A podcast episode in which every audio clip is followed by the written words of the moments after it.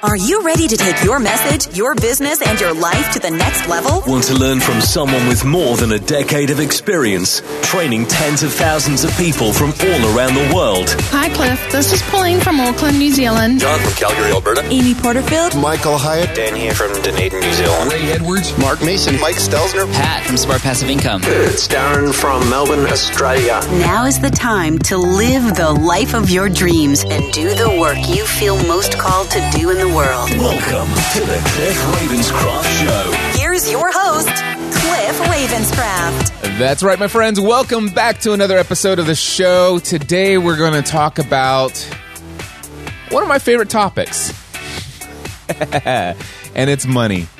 I do. I love the topic of money because, well, for me, it's such a major shift in mindset as when it comes to, let's just say, going back eight to 10 years ago, where money was one of those taboo topics that I thought you just should never talk about. And you sure, certainly shouldn't love to talk about money, but I do love to talk about money. Uh, and, and there are so many different reasons why. I'm not going to go into all of them today. By the way, just want to just confess to you here at the front of the show, I have zero notes in front of me. With that being said, I've been thinking a great deal about what I want to talk about in this episode. I've just not outlined it. So, with that being said, uh, we'll see what it comes out and how it how it all formulates here as I speak to you from my heart and just off the top of my head. The first thing that I want to say to you is this you always have plenty of money for everything you truly want. If you've been listening to this podcast, let's just say for the past several months, you may recall that I kind of threw this statement out in a list of other statements in a previous episode, or maybe even more than one episode. I don't even know. But uh, this statement is a part of what I call my affirmation list. This is one of the things that I pretty frequently hear on a consistent basis, if not daily at times. This idea, this statement, this, in my mind, truth. And now I'm not going to tell you that it's true, but in my life, I have reflected upon this statement, this affirmation. You always, matter of fact, I'm gonna I'm gonna say it the other way around because this is the way I hear it when when it's actually formed as an affirmation. I always have plenty of money for all of the things I truly want. That's the way I hear it because that's the way I've recorded it as an audio affirmation. It's the way that I read it. When I read it out loud to myself, it's the way that I see it because I want to make sure that I'm remembering that I always have plenty of money for everything I truly want. I want to ask you first and foremost do you believe that statement to be true in your own life? I don't incur I don't I don't know I don't I'm not going to suggest that you radically alter your opinion on this right away. I first heard this statement when I was reading the book The Big Leap by Gray by Gay Hendricks. And I matter of fact right after I heard that statement, I remember it and it, it didn't even hit me the first time I listened to the audiobook. And it wasn't until I was I, I actually I listened to the audiobook. I then read the Kindle version of the book. And it wasn't until I was working out. I remember exact I was on my spin bike here at the house. And I was working out and I was listening to the audiobook the second time around and it was the first time this statement jumped out at me where Gay Hendricks says I you always have plenty of money for all the things you truly want. At least I think that's where it. Yeah, I'm I'm, I'm positive because I, I remember stopping it and I remember uh, say I actually turned on my video uh, recorder on my phone and I recorded a private video message and I sent it to Ray Edwards, my closest, most personal friend in this world. And I said, Ray, I just read this statement and I've wrestled with the the the truth or the reality of this statement. But when I think about this statement in light of all of my years of experience on this earth, I can't seem to think of a single time where this actual this statement has not been proven to be true in my life. Never. And so, Ray, I'm going to tell you what that statement is in this video. And I'm going to share that statement with you. And I'm going to tell you right now that I firmly believe this. And the reason why I'm asking or why I'm recording this video is because I would like to ask you to do me a personal favor. If at any point down the road I express fear or anxiety or any other language that seems to contradict what I'm about ready to tell you, I need you to do me a favor. Pull this out of the archives of where you've tucked this little video away, where you have hidden it, so that at any point in the future, if necessary, you will send this video recording to me in response to that fear that has been expressed, that ex- anxiety, or those words of discouragement, whatever the case may be. Here's the statement I always have plenty of money for everything I truly want. This has been true in every single circumstance, every instance in my life. It has never not been true. And I am absolutely firmly convinced at this moment in time and that this is a truth that will always be true, that there will never be anything that I truly want in life where the money is not available to me. I believe that the, I will always have plenty of money. The resources will be there for anything and everything I truly want in life. Thank you, Ray. that, that was the video. And I remember sending that. And he's like, wow, I'm definitely going to hold on to this. And, and, and, and you know, the, the thing is, is recording that statement took a lot of courage because I'm like, wow, I'm just, uh, this is something, this is a truth that I'm committed to. Now, I, I would love to just tell you that, that as soon as I heard that statement, that it, it's just, oh, yep, okay, that's going on the affirmation list. That's not how things work for me. I have to evaluate this, and that's why I'm, I'm I wanted to share this with you, and I I now want to share with you kind of some of the uh, when I when I first heard it, like when it like consciously jumped out of me off, off of the audio pages, if you will, of that book, I paused that recording and I didn't record that video for Ray right away. I, I thought about it on the spin bike. And I'm like, oh, wait a second. Dude, there's no way that this could be true. Cause I remember the days way back when Stephanie and I were first married. We were tens of thousands of dollars in unsecured credit card debt, living paycheck to paycheck, where at the end of the month, uh, there was more month than there was money. I, re- gosh, there's no way this could be true because I remember when when it, within the first few years of being married to my wife, we were living in a crappy apartment in Southgate, Kentucky. It was an absolute hole in the wall. We drove piece of junk cars and we paid for gasoline with pennies, rolled up pennies that we had actually just rolled up for the convenience of the clerk at the store prior to going to go buy gasoline with rolled pennies. That's how broke we were. We were broke as broke could be. How could it be possible that this statement, I always have plenty of money for all the things I truly want? Well, I want to first of all state that there there's a, an important word in this statement of I always have plenty of money for the things I truly want. And that key word is truly want. Truly. Truly want. What does that mean? I want to I want to share with you what what I mean by that. What I mean is is there a desire?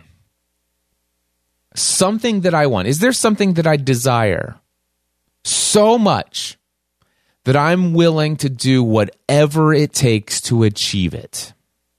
To to uh, do I have a goal, an outcome? Do, is there something that I want so much and I'm convinced I need it. I it, it's like and, and by the way, when I say I need it, I don't mean I need it to survive. I'm talking about I need it because I've convinced myself that I must have this for whatever reason.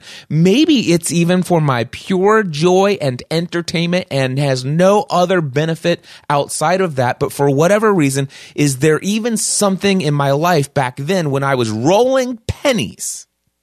When I rolled pennies to buy gas, were, were there any instances during that season of my life where there was something that I became convinced of that I absolutely must have this. And I'm like, yeah, there there are several occasions where I did this, where there were things that I wanted. Not they weren't things that I needed, they but they were things that I truly wanted. And I got to tell you, I'm an I'm a geek. I'm a tech early tech adopter. I love new technology, and gosh, I, you know, this this is back in 1996, 1997 days. I mean, th- this is the years we're talking about. This is the early days of HTML. And I'm learning how to program HTML and I'm web journaling because we don't call it blogging back then. So I'm web journaling and I wanted to do more video related uh, uh, instant messaging. Yes, even back then we were playing around with webcams. And I wanted to be able to do some other newer things. I mean, processors were getting faster and faster every single year. And, and the reality was is that you know I've, once you have a computer for two or three years back then, then to be able to do some of the things that are the latest and greatest in technology, you really did. If you wanted, if it's not that you needed it to survive, but if you wanted to be able to do the latest and greatest of things you could achieve with technology, I really did convince myself I need a new computer. I must have a new computer. All right? It was it was something I truly wanted.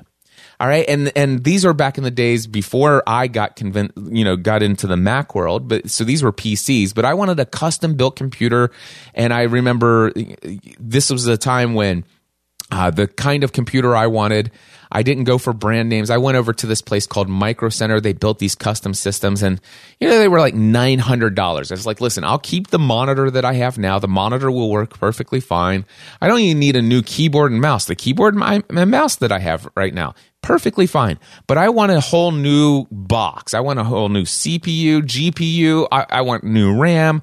I want all a, a bigger hard drive. I want all of that stuff. Latest version of of software for for the di- various different things. I absolutely, truly desire this so much that what can I do to get it? What is it going to take? Now, I will tell you that back then, one one of the things that I could do was um, I could go out and take out a loan. And and by the way, there were three different times that I went to my community bank. By the way, it was Hebron Deposit Bank. And I sat down in the office of the uh, of the loan officer. His name was Joe. Joe knew me well. I I had some credit card debt already. I had, you know, very little capital of anything. What what kind of things can I put on as collateral for a loan or what can I put up? And and he was asking me that question. Well, I've got this used car, and he goes, "Well, what's the value of the car?" And I said, eh, I, I, paid a couple hundred bucks for this car." I'm not kidding you. I paid a couple hundred bucks for the car. Um, and and he's like, "Okay, well, we'll put that down." And and here's here's what I can tell you. I got the loan from Joe from Hebron Deposit Bank every time I went there to get the the loan. Now, I, by the way, today I am not a fan of going into debt. My wife and I became debt free except for our mortgage in February 2007. We have never been in debt since then and never will be. However, back, this is way before our Dave Ramsey and debt free days.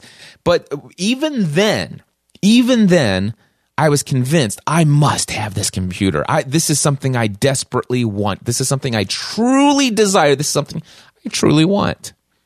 And I had to ask myself, how can I get it? Because, by the way, not getting that new computer was not an option. I want you to understand that. It's, I'm not telling you that I needed that new computer to live. uh-uh this this was way beyond my quote unquote basic living needs this was a want this was a desire. And and and the idea of not having that computer and not having it within the next 2 weeks was not an option. So my next question was okay i've determined i've decided. Now we talked about decision uh, many uh, like 2 or 3 months ago. Well it's back in january. Um, i talked about the power of the word decision. The word decide CID, the original Latin is to kill. You may have heard of the word pesticide, it kills pests. I'm sure you've unfortunately heard of suicide, which is to kill oneself. Well, to decide, when you are deciding something, you have decided that what it is that you want is the only outcome. And that you are killing, literally putting to death any other possibility. So that's what I'm talking about when you truly want something. You've determined this is my this is your outcome. This is what I want. This is what I desire. I truly want it and I've now decided I will have it. There is now no other option than for me to have what I truly desire. And when that becomes the decision and that is the outcome that you are committed to, it's simply okay. Now, how do I do it? Now, back then, I I'm like, uh, but and and by the way, let me just tell you, if it weren't, it took a great deal of confidence in who I am and why I want this computer.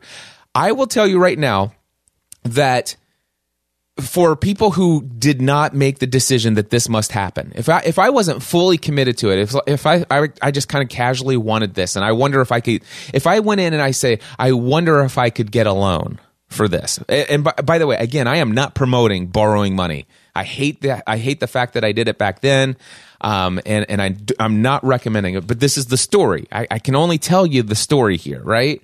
And, and this is the story that I wanted to tell you that went through my mind as I'm on my spin bike. And the reality is, is that I didn't qualify. I did not necessarily qualify for that loan. I mean, the collateral that Joe put on the application because he's required as a loan officer, the collateral that he put on that piece of paper was baloney. Come on, seriously? You're going to take my car if I don't pay off this personal loan for $900 for this computer? and you're you're you're not going to be able to sell it's going to cost you more money to try to do something to sell this car than you'd ever get to pay towards this loan if I defaulted on the loan.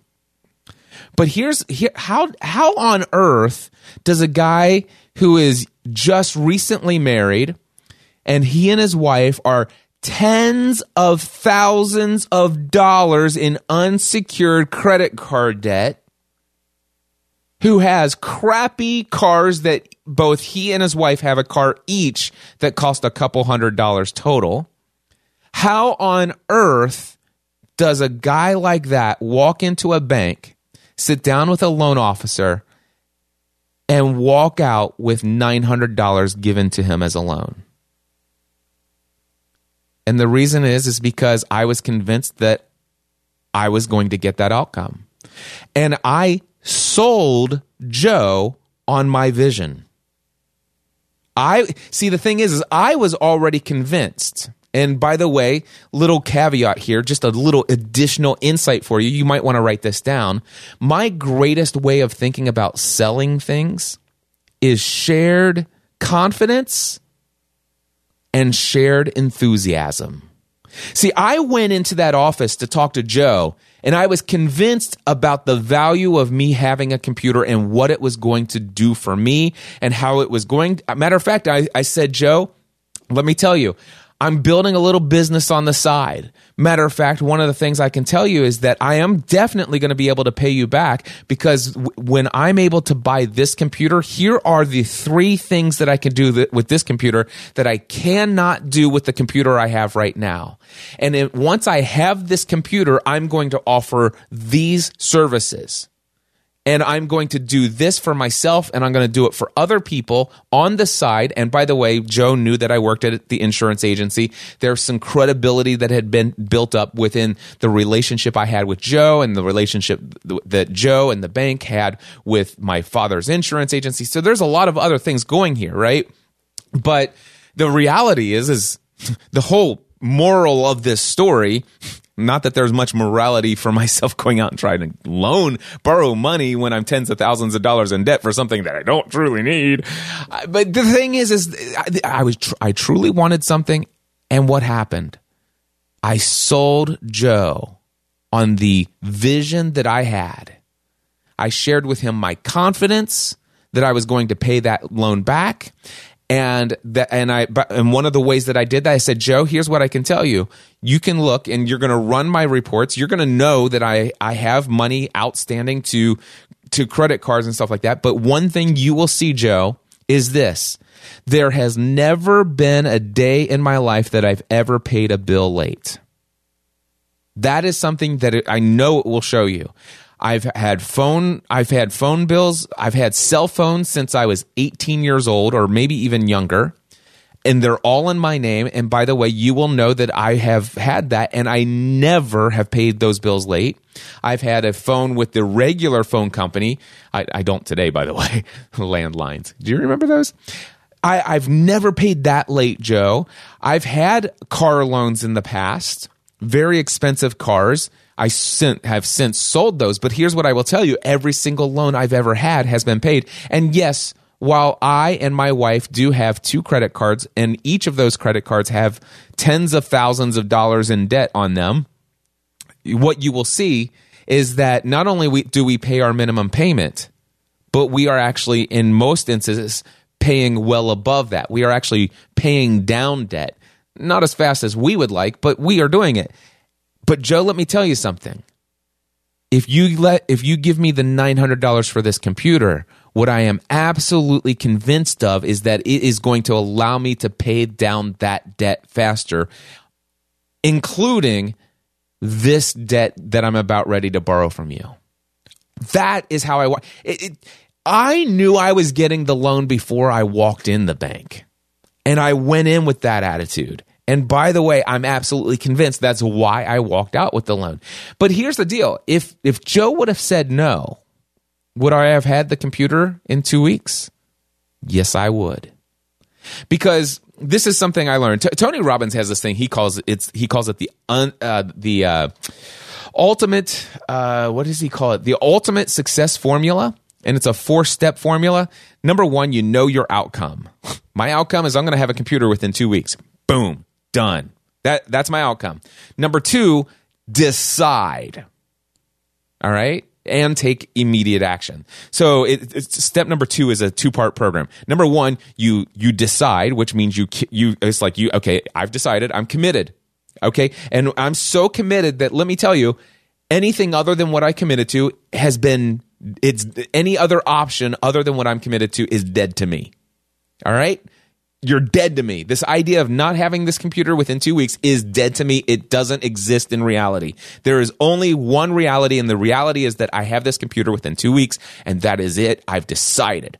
Then, once you've decided, you take you you ask yourself this question at the same point of decision. That's why it's a, it's, it's both of them. This are step two. Number one, um, what actions can I take right now that will get me this outcome or at least get me closer to this outcome. It's like, okay, well, let me see. Do I have any money in savings? Do I have anything here? And I, and by the way, I did pull some other resources. I, you know, I didn't borrow the whole 900. I had some extra money, but I went in and borrowed the difference of whatever it was. But anyway, it's like, but I don't have enough. It's like, okay, well, what do I do? Okay, what's the next thing? Oh, by the way, step number three is evaluate whatever actions you took, evaluate your results and and when you evaluate the result of the actions that you've taken then what do you do? You simply say okay have i achieved my outcome? If not guess what you do? You change your approach. That's step number four. So let me just re- give you the the ultimate success formula that tony robbins teaches. It's number one know your outcome. Number two decide and take immediate action. Number three evaluate the results of your action And then step number four, and it's only, you only go to step number four if step number three didn't get you your outcome. So step number four is change your approach. And how many times do you change your approach? You change your approach as many times as necessary. You're going to do, remember, what are you willing to do to make this happen? I'm willing, I, no matter what, I'm going to achieve this. So you keep changing your approach over and over again, endlessly until eventually you have the result, you have the outcome. When you had the outcome, you have succeeded in your goal and you're moving forward in life. All right. So, um, that's exactly how it worked. And so when I think about it, if I didn't have the money, if I didn't get the loan, what would I have done? Well, I would have evaluated the result. okay, the result of talking to Joe, that didn't happen. Okay, so now what? Uh, and, and by the way, I'm convinced, I know I would if Joe would not have lent me the money, I would have done something. I, would have I would have sold things. I I would have. I, there's a lot of different things that I could have done if Joe didn't lend me the money. But I think action step number two. So my first action was where can I pull money from the, that I have around here? And it's like, okay, what's the next? I, that's not enough. So now that I've evaluated this result, what's the next action I'm going to do? Let's go talk to Joe. At, at the bank and I will convince him. And I went in with that attitude, just like, and, and boom, evaluate the result, check in hand, let's go buy computer. Boom. That's, that's how it works. All right. So yeah, is this is, is that the only time? So I I just want the reason why I spent so much time telling you that story, even though I'm not a big fan of going into debt and borrowing money for things you can't afford. Um, by the way, could I afford that computer? Absolutely, I could. And and I by the and the reason I know that is because well today I can tell you that every single penny of those tens of thousands of dollars in credit card debt they had all been paid. I was never late on a minimum payment. That was my commitment to myself. That was my commitment to the people, the the the folks at the credit card companies who gave me that money on credit. Um, I made my commitment that I would pay them, and it never did we ever pay a payment late. Every single payment on those computers were paid on the time on time, and by the way, every single one of those computers were paid. Those loans for computers, I, I borrowed. I borrowed. I had took out three different personal loans for three different computers over the course of like five years. And every single time it's like a couple months into it, I completely paid off the loan. How did I do that? Um, I did it because, well, I did exactly what I told Joe. Uh, if I could do this, I'm going to offer this service. I went out and so I, I, I got the computer. I learned how to do what it is I said I was going to do. Did it for myself. People say, "Hey, how'd you do that?" I could do it for you, and I charged a couple hundred bucks, and boom, next thing you know, loans paid off. Anyway, so the reason why I spent all that time to tell you that story is because I don't want you to think, well, Cliff Ravenscraft today, 2018, you know, I have a business where I have tens of thousands of people in my community. There's over a hundreds, there, there are hundreds of thousands of people who know of me and, and, and I can get the, I, I have tens of thousands of people in my personal community today. These are like, these are people who are let's my great friend Pat Flynn calls them raving fans. I have tens of thousands of raving uh, fans in this world. Tens of thousands. I have access instantly available to hundreds of thousands of people if I needed to get a message out to someone about anything. All right? And beyond that, through my friends of friends, and like I'm talking about my friends, like let's just say people like Michael Hyatt, Dan Miller, Ray Edwards, Pat Flynn, John Lee Dumas, Amy Porterfield, and I could name a couple of other names. But with with some of the people that I'm connected to, if I desperately wanted to get a message out, and it was one where, listen, I don't normally ask these people favors, but these are the kinds of relationships that I have where those people that I just mentioned would definitely do me a favor if I was convinced that I, I needed this favor. I, I'm, I'm absolutely certain that they would do that favor for me. I today have access to millions of people if I needed to get a message out. So the reason that, that's, but that's today. All right. And I've, I've been, it, it's taken me, you know, more than 12 years to get to the place where I have access to tens of thousands of raving fans, hundreds of thousands of people that I can get to, e- even without the help of some of those people that I named. But even with the people I've named, I could get out, I, I could get a message out to millions. That's today. So, and, and I'm going to talk to you a little bit about that in just, I'm going to tell you another story. But the reason why I shared the whole taking out a personal loan when Cliff Ravenscraft, this is well before anything that I was, well, I, I can't say well before I was doing anything on the internet. I was already doing blogging before it was called blogging. But this is before anybody out in the, in the world knew me. I, I, was, I was, and I was working. Actually, I think I was just getting ready to start working for my mom and dad's insurance agency. This is 22 years ago. I mean, come on. It, you know, so it, it, it, was a while ago. So I wanted to share that story because I wanted you to know that you, if you're thinking, it's like, well, Cliff, that's great for you with the access and all the community and all that stuff you've built. But there's no way you can actually tell me that you would believe that if you knew my circumstance. Dude, I've lived your circumstances. And I'm telling you, if you know your outcome and you make a decision and you and I'm not I'm talking about you made a decision. Okay, okay, we already talked about decide. Let's talk about decision. All right? Okay, what what is uh, uh, the word scission? All right? The original uh, learn word scission is from the Latin to cut. All right? To cut. Have you ever heard of a doctor and and a doctor's going in to perform surgery and what do they do? They oftentimes will make an incision. And what is that? They cut something right? So so whether it's whether you decide or make a decision if you decide you're killing off any other possibility if you've made a decision you're literally cutting off any other possibility all right? But seriously I don't care what your circumstances are.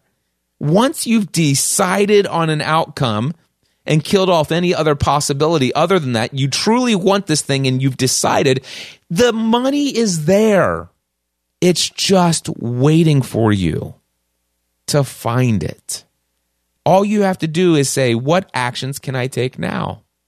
Uh, and evaluate your results. Did you get the money? No. What other actions can I take? And by the way, I've learned since then you do not need to borrow money.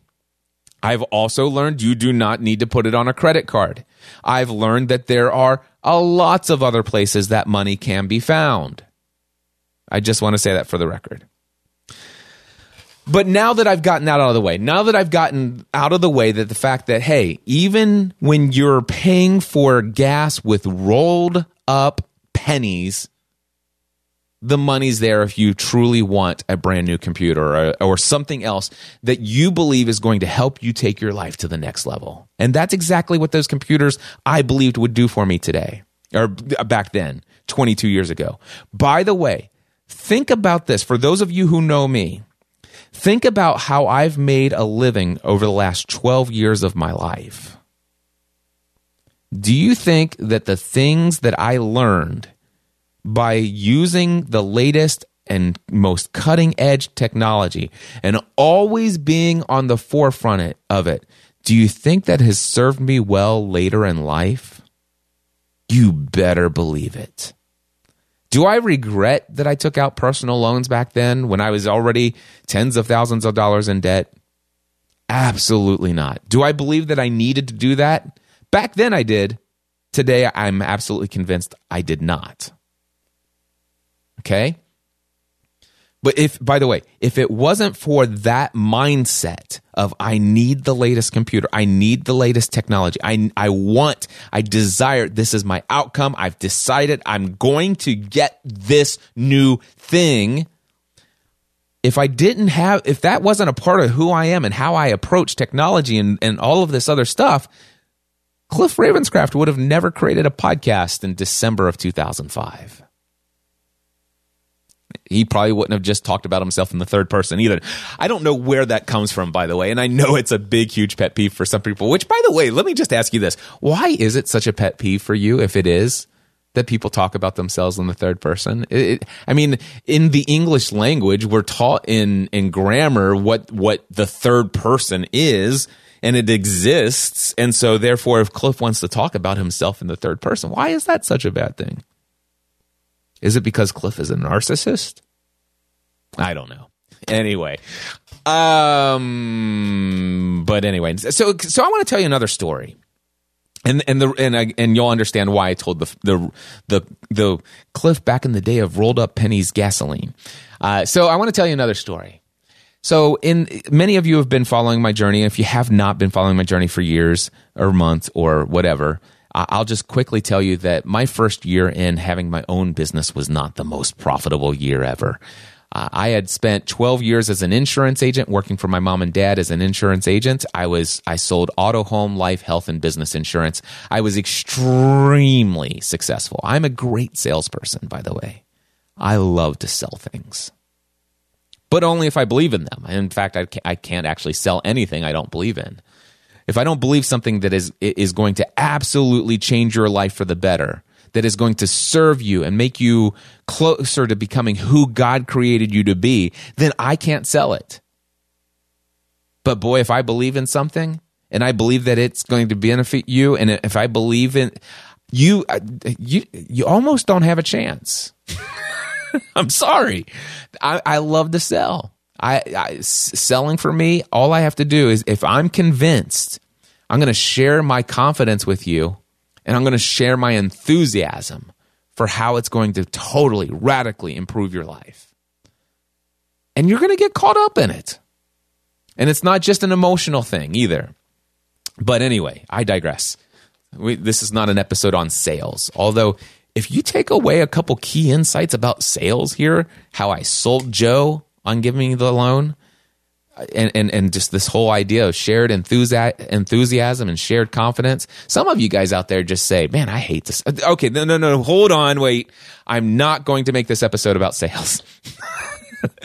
Let's continue to talk about the fact that you always have money. Oh, wait, whoa, whoa, whoa, whoa, You always have plenty of money. There's more than enough money for everything you truly want. But and by the way, the caveat, truly truly want is equivalent to saying this is my outcome and I'm killing off any other possibility. You're you're deciding decision time, right? Problem is some of you might actually think about this and say, "No, I can definitely remember a time." No, you did not decide. I'm sorry. Eh, eh, by the way, people who come to me and say, "Well, Clifford, you know, I, I tried, you know, I've tried everything. I, I said this is what I wanted, and and I made that decision." and and I tried and I said, "Well, what what were you willing to do?" I was willing to do anything and I was willing to do everything. Now, of course, you know, we're not asking you to do things that are against your morality and, and, and other things. Some people get caught up in that, but but still, it's like okay, because I often ask people, I said, "What are you willing to? Are, well, are you willing to do anything?" Oh, well, okay, with the exception of it's like okay, but outside of that, are you? What are you willing to do? And they'll say anything. So what have you done? Well, you know, I tried this. Okay, what else have you done? I tried this, and and oftentimes people say, "Well, I tried everything." No, you didn't. It's, it's not even possible. It is not impossible for anybody to have tried everything to get what they want. Because what guess what? There are an infinite number of things that you could be trying. What you did typically, what most people have is they usually found three or four things that they could think of trying they took those actions, oftentimes taking the same action over and over again, getting the same result. Which, by the way, I don't know why anybody ever says that if you look in the dictionary, that's the definition of insanity. It's not, by the way, the definition of insanity.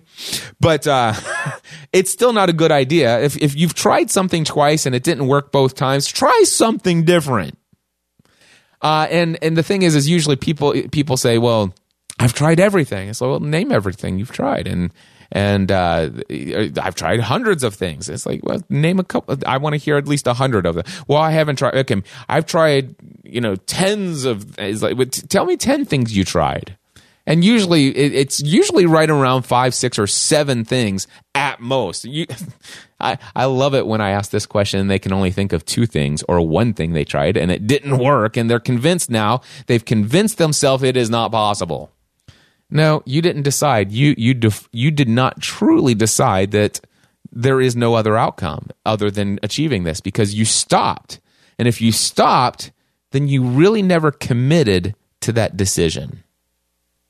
But anyway, I, d- I want to tell you. Uh, uh, so, so I left my career as an insurance agent. Remember when I started that? I have no idea how I got back on that other part. That's that's that's the drawback of not having an outline at the beginning of the episode. But I love this. I'm actually in my zone of genius right now, having fun, and I hope that you're having fun as well. But anyway, I left my career in insurance. I was extremely successful. Uh, it's as a result of that success that my wife and I became completely 100% debt free, had a significant uh, uh, saving, what do you call that? Emergency fund. And it was what allowed us we, to be in such a financial financial position that in September of 2017, I was able to walk into my dad's office and say, "Hey, listen, in 90 days, I'm out of here. I'm going to go create my own business." And and my I was thinking my dad would probably talk me out of it, but he said, "Dude, I think that's an incredible idea. I've been waiting for a long time for you to be able to come in here and tell me that decision." Uh, and he says, "Cliff, you're going to s- succeed well beyond your wildest imagination." And that was an incredible conversation. You, it, it, I think we did that at podcastanswerman.com slash five hundred. So let me just, if you go to podcastanswerman.com slash five zero zero and I just want to see if that that'll take you to where you can hear this whole origin story. Um, and it'll, by the way, that will pull up a whole lot faster when I talk to my get things running with uh, my great friend Dan from New Zealand. Uh, my WordPress site's going to be much speedier soon. Yeah, episode 500: How we created a business around our podcasting episodes, uh, our efforts. That was episode 500, podcastanswerman.com slash 500 if you want to go hear the whole story. But let me just say this real quickly. January 1st, 2008, I'm now 100% full time self employed. For the first nine months, I work around the clock, seven days a week without a single day off. And then the rest of the year, I take one day off and work more hours the other six days. By the end of the first year, I ended up making $11,000 net income. $11,000 net income. By the way, even in that year, uh, uh, oh, we did not go into debt, by the way. We did not borrow a single penny from anyone. We did not take any funding from anyone. We lived without debt. Okay? So, I want to say this. Even during that first year, there are pl- plenty of things that I truly wanted, and I got every single one of them. Most of them were business expensive expenses, and and re, uh, and and the thing is, is that's why I didn't actually end up paying myself a paycheck for the first nine months. But you know what? Guess what? There was plenty of money for all the things I truly wanted, and we made it. It, it even when our total personal income was eleven thousand dollars net income, we still made it. And I got story after story after story I could share with you. But man, I will tell you, we lived in this tiny, small house for the first few years that we were running this business. Our growing family, it not, I mean, we had, there, it's been the five of us since we started this family. But um, when when we first moved into the house that we moved into, we all actually the, the when we moved into the house, there was only four of us. McKenna came along later, uh, and and the the little tiny bedrooms that our kids had, uh, the girls were sharing their own bedroom. It, it, long story short, let's just say this: we we all of a sudden had more family members than we had bedrooms, and then I decided to start a business out of the house. And to say that it was cramped in this little house is is an understatement. And Stephanie's like, man, I really want to move. I want us to ha- build a new house. And for the first few years of the business, just like the first few years of our marriage, financially things were tight. There's a lot of things I didn't know back then. I didn't know what I didn't know. And so things financially were very tight. And Stephanie is always wanting to talk about moving to that next house, moving to that next house. And and by the way, Stephanie tells me every time I tell this story, she goes, "You make it sound like I'm so materialistic." That has nothing to do with it. My my wife's desire to move into the new house had nothing to do with materialism. It had to do with her greatest desire of her heart to live inside of her zone of genius. And that's a story I'll let Stephanie tell you sometime. All right. Um, and and and it, it's it's an inspiring story in and of itself. But here's what I will tell you is that I knew that why Stephanie wanted a new house, and I wanted it for her. but I just didn't have the money. I it, it just wasn't. It wasn't. so- I I knew it's something that Stephanie truly wanted. It wasn't yet something I truly wanted. I, I had not yet decided that we needed a new house. Unfortunately, I, I, I guess if I would have done it back then, I, I should have probably going back, but I didn't. I, I, I put that one off for a couple years.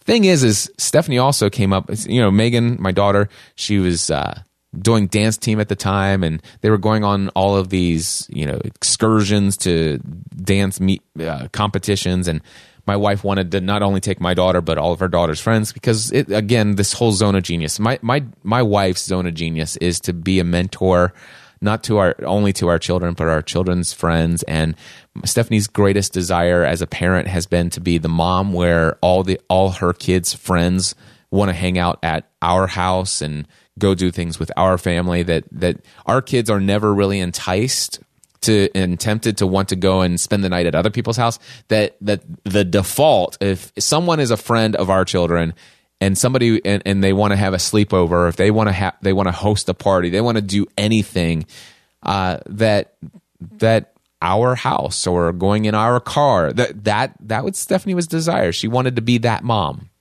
that's her and, and again we i'll let her talk about her zone of genius some other time. By the way you can check out stephanie's podcast. She's got a brand new po- solo podcast. It's called thriving mosaic with stephanie ravenscraft. Go check it out thriving mosaic. Giving her a little shout out here. Um anyway so yeah.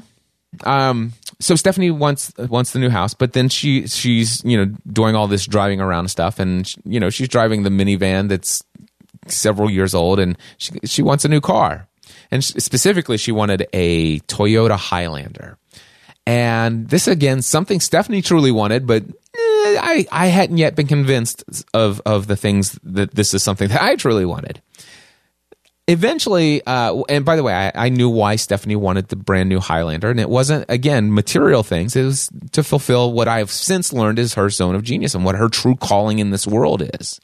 Did not know it back then. So here's what happened. It's Stephanie and I, believe it or not, I, I don't know if this will come as a shock to you, but my wife and I had some disagreements from time to time. I mean, we are madly in love with each other, but we had some disagreements over money from time to time. I don't know if you can identify with that, but in our marriage, there had been some disagreements over time.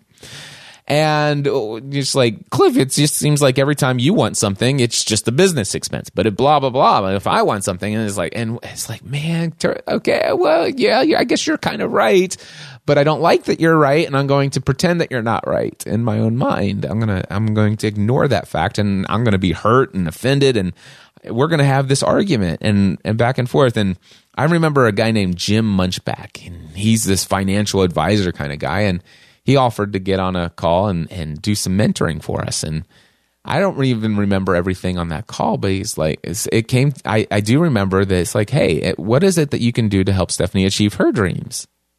And that, just that question started to shift something in my mind. And as soon as I started to do that, I started to investigate what are Stephanie's dreams? Why does she want this new house? Why does she want this new car?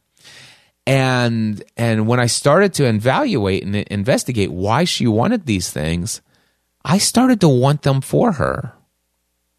I started to truly want them for her. Do you did you did you hear the difference? By the way, at first I started to want them for her. But eventually I started to truly want them for her. All right. Now the thing is, is our let's just fast forward. The, you know that eleven thousand dollar year that was that was two thousand eight. We're going to fast forward here to two thousand thirteen. This is when Stephanie's talking about this Highlander at the be- well. It actually starts that starts way back at two thousand twelve. Two thousand twelve is when Stephanie truly wants it, but Cliff doesn't.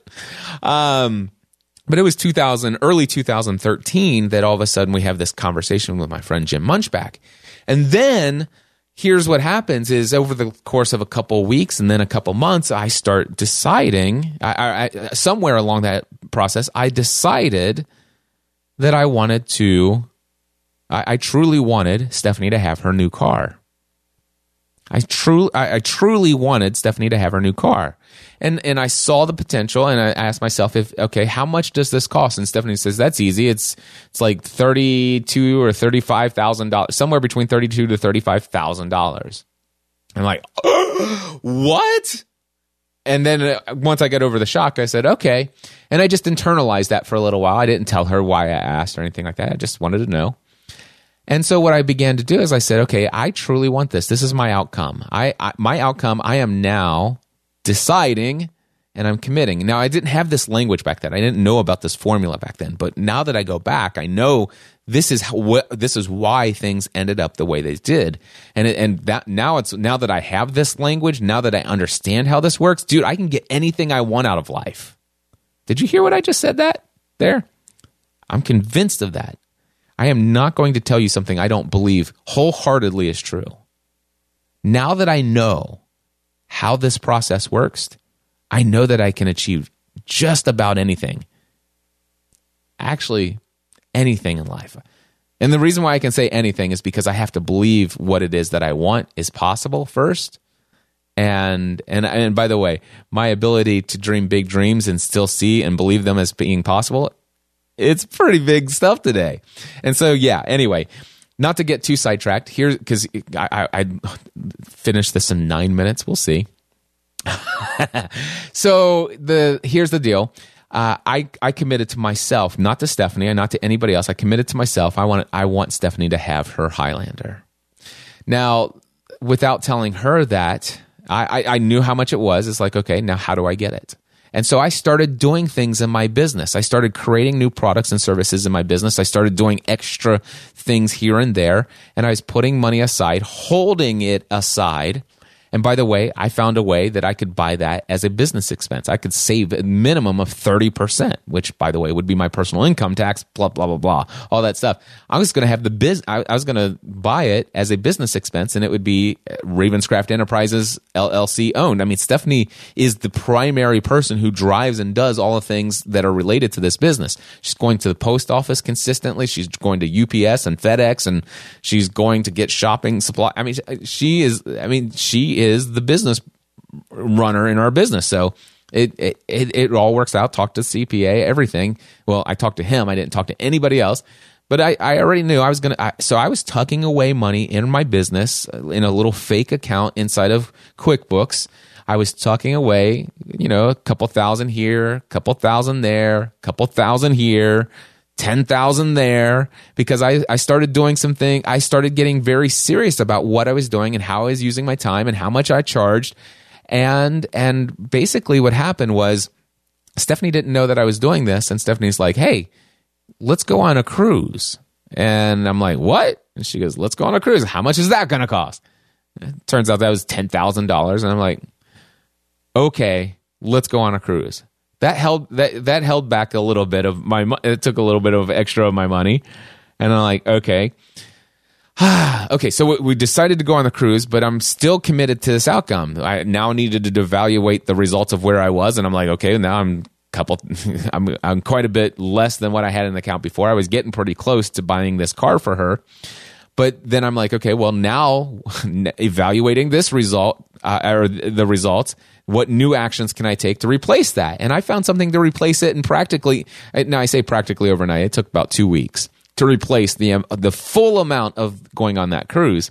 And, and when I learned how to do that, then I took that action three more times and all of a sudden had the money to pay in full. So we're going to the post office one day and uh, with the family of five to get our family's portraits taken or to or to we had taken our actually we went to Kinko's first, got our pictures taken for our passports, went to the post office to apply for our passports for my kids, for our kids, and for myself and Stephanie because we needed to update our passports.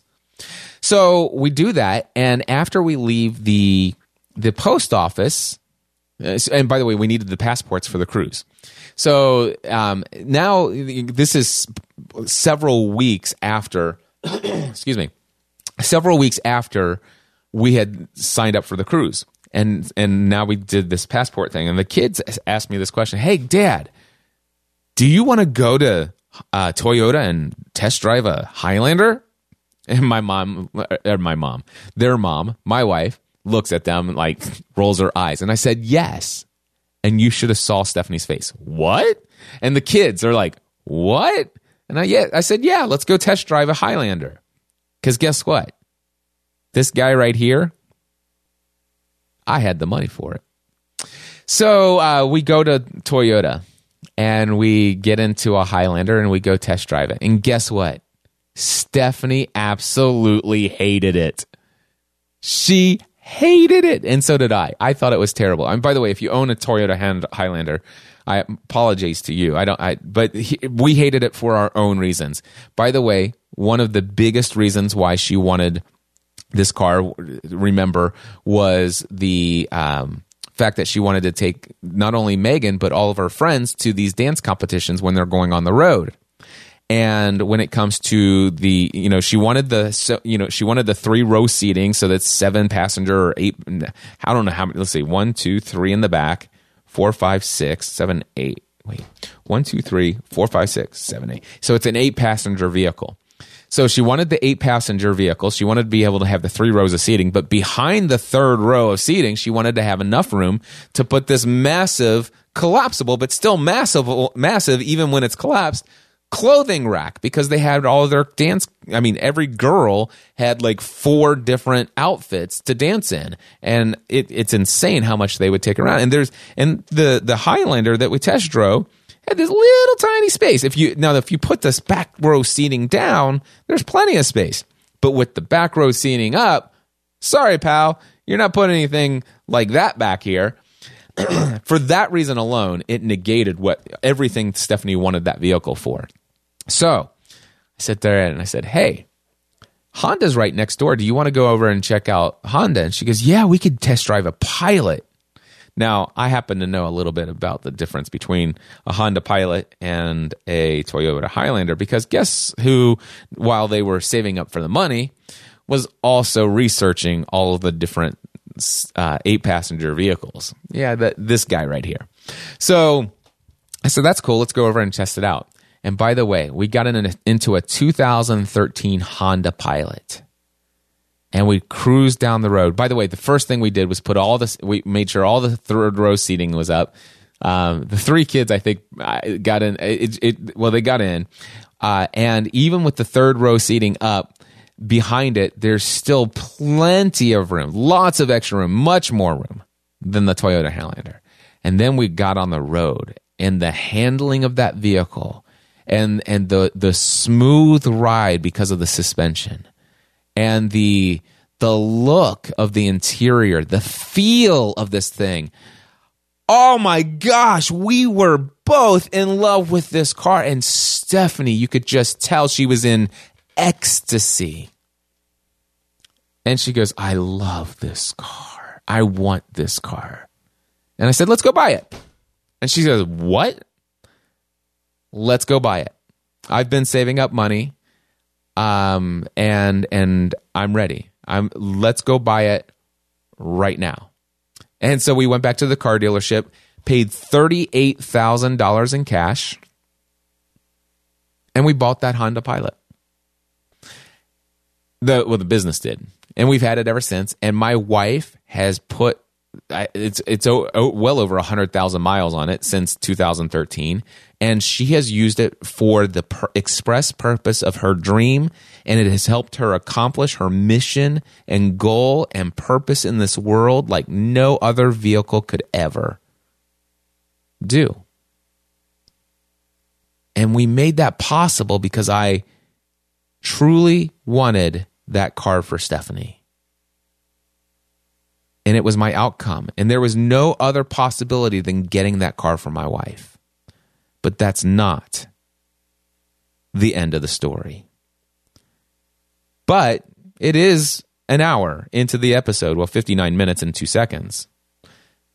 Question for you How would you feel if I stopped right here and telling you this story? Probably not too great. So, with that, because you're still here and you're invested in this story, I'm going to continue on for as long as it takes to tell the rest of the story. In spite of the fact that I know some people will see that this ultimately ends up being an hour and 20 minutes, maybe more, I don't know, and decide, okay, it's one of those episodes, not going to listen.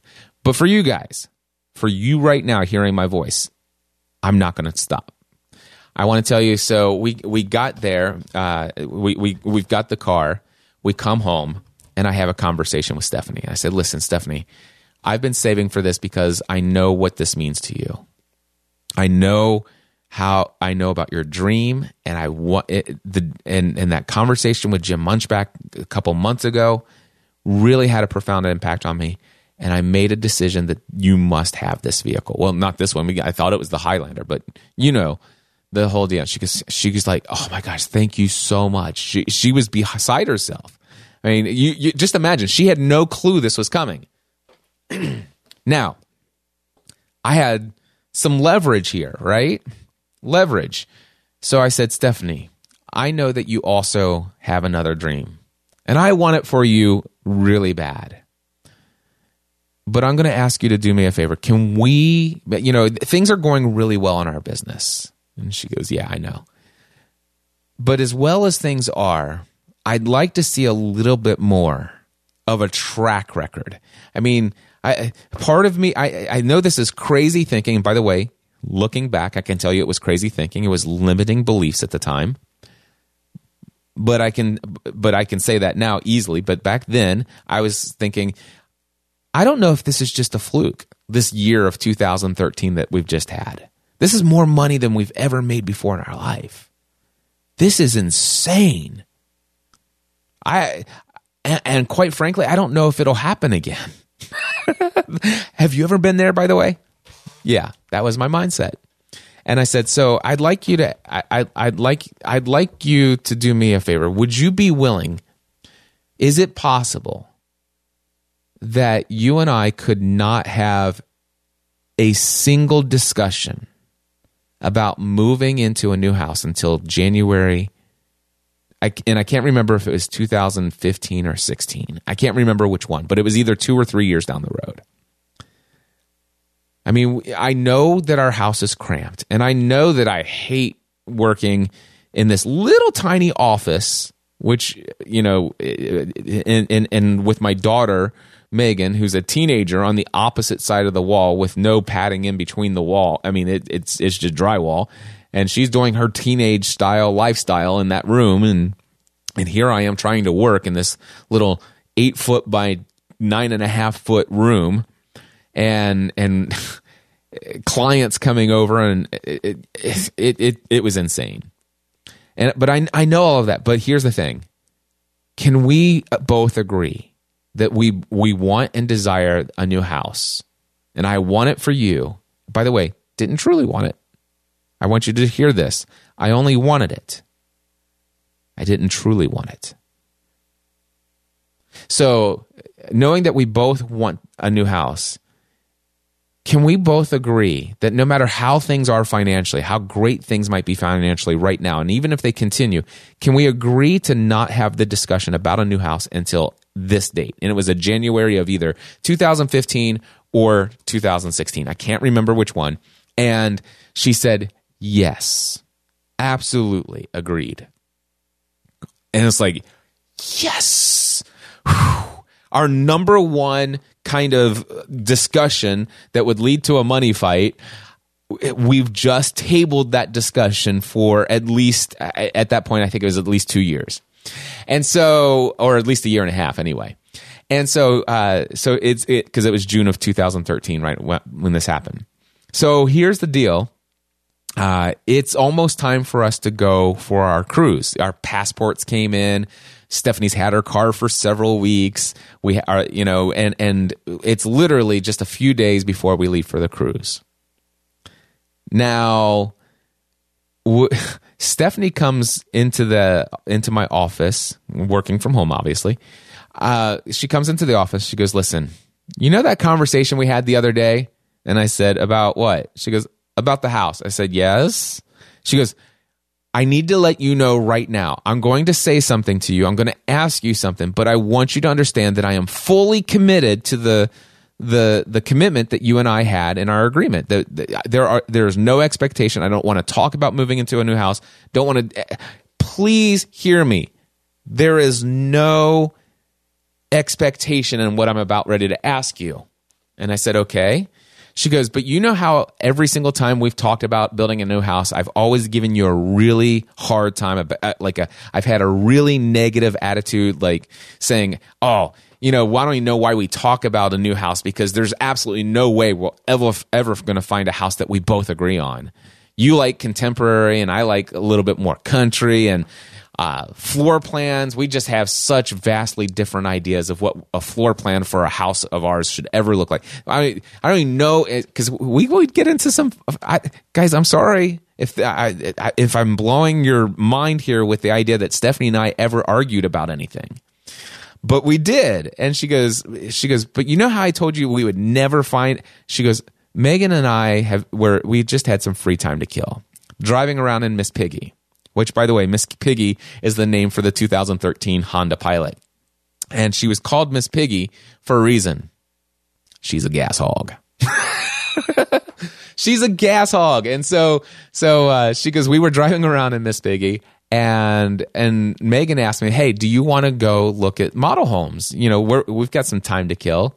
She goes, as long as you don't bring anything up to dad, then yes, we'll go look at model homes. So they went and drove around and saw some different model homes. She got on the phone. I, her, I guess her dad called her. And dad says, her dad says, Hey, what you doing? And she says, Oh, we're just driving around looking at model homes. He goes, Oh, did you look at the Arlinghaus home? Cause he pours concrete, uh, for, for All Right Ready Mix at the time. And, and they did all the concrete work for Arlinghaus. He goes, Man, they build the best houses. They're the most reputable. And he knows he's, he's in, he knows the people. Anyway, they have the best reputation and they have gorgeous homes. You should stop by and see that. So she and Megan drive over to, this uh, house on in, in Hebron, this this model home for Arlinghaus Builders, and uh, she comes home and she says, "I." So Megan and I were doing this. This is what happened. We walked in. She goes, "My question for you, without getting upset, understanding I do not expect anything. We will not have any discussion about buying or building a new house." She goes, "I just wanted to show you that I believe." That it finally, uh, she goes, I finally believe it's possible it may be possible that there is a floor plan in existence that you and I both could agree on. And I and it's in this model home and I'd I'd like to know would you be willing to come look at this house with me and Megan? And I and she goes with the understanding that we're not buying it and I I get that. We both I told Megan this is not happening, but I just want dad to see it just to see if he, if I'm right, is this a house? Is this a, a floor plan that we would both agree on. And so, with that conversation uh, prefacing it, I said, sure, let's go look at it. So, we drive over to the model home in Miss Piggy, pull up, and we walk in the door, and I look at the kitchen. I'm like, oh my gosh, this is beautiful. And then I look over to the left and I look at this big, huge, open floor plan, seeing straight from this beautiful, gorgeous kitchen, a kitchen like no kitchen I've ever seen before, and then all the way into this massively huge living room. And it's gorgeous. And then I come around the corner, I look to the left, and I see this beautiful foyer. And then I see the stairs that lead upstairs and the stairs that lead downstairs, and we go upstairs. And I look at the floor plan to the right of after you go to the top of the steps over to the right you see this awesome loft area where you can just envision this is where the kids would hang out on a big huge couch and and there'd be a TV over here and, and this would be the place that just just uh, kids just lounge after school or on the weekends or little gatherings that they have and then I there there are bedrooms and by the way the smallest bedroom in the house is bigger than the biggest bedroom in our old house. And that would be McKenna's room, she says. And look at these, all these, every single room in this house, every bedroom in this house had a walk in closet. Then, excuse me. Then there's this beautiful bathroom over here, and then there's these other two bedrooms and uh, th- th- this would be Matthew's room. One of these would be Matthew's room. One of these would be M- Megan's room and they're huge. And then there's this massive, awesome laundry room. that's on the same floor as all of the bedrooms, which is a big, huge dream of Stephanie's. And then we walk into the master bedroom. And I look at this master bedroom and I'm like, oh my goodness. Wow. This is like a place where you would go on retreat. You know, this, this is absolutely, oh my gosh, look at that nook over there. We could put reading chairs there. Is, is like, wh- what? And then this big, and the, the bathroom is unbelievable off of the master bedroom.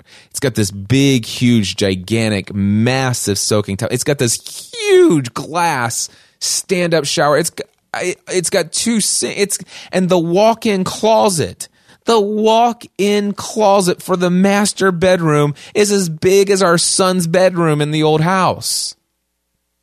What? Okay, now this is already, and I'm like, okay, now I see why Stephanie said this is this is a floor plan that we would both agree on because I'm like in love with this floor plan. Stephanie is in love with this floor plan, but then we go downstairs, so we go back to the main floor, but then we go down to the basement. And in the basement, it's massive. By the way, the basement of the home, 1,200 square feet. That's more square footage than our old house, just the basement. Now, they had not finished the entire basement. So you come down the steps going into the basement and it's and everything you can see right there is finished. But over to the right, there's a door right at the bottom of the steps. There's a there's a door and that door leads into an unfinished area right in front of you there's a door when you come down the basement so that the unfinished area is over to the right if you come down the steps and directly in front of you there's a door and there's a bathroom there then if you go oh, if you just look to the right you're in a living room so that's so it's a living room right there and there's a couch sitting down there and it's like it's a walkout basement so there's a door so you can walk outside but then on this wall kind of if if you can imagine you walk down the steps, the bathroom's directly in front of you, but you look to the left of the bathroom. There's a there's a wall there, and there's a door uh, just to the left of the bathroom on that long wall. And you open that door, and it's a big, huge room that's unfinished. It's unfinished basement. I opened that door, and I am not kidding you. The first instant, immediate thought in my mind was, Wow. I could totally see having a studio in here. My office could be in a space like this. And not only that, but this area, I could see buying little conference tables and hosting live events in this area. Oh my gosh, that's am- this is cool. Yes, Stephanie, this is the floor plan. I would love this floor plan.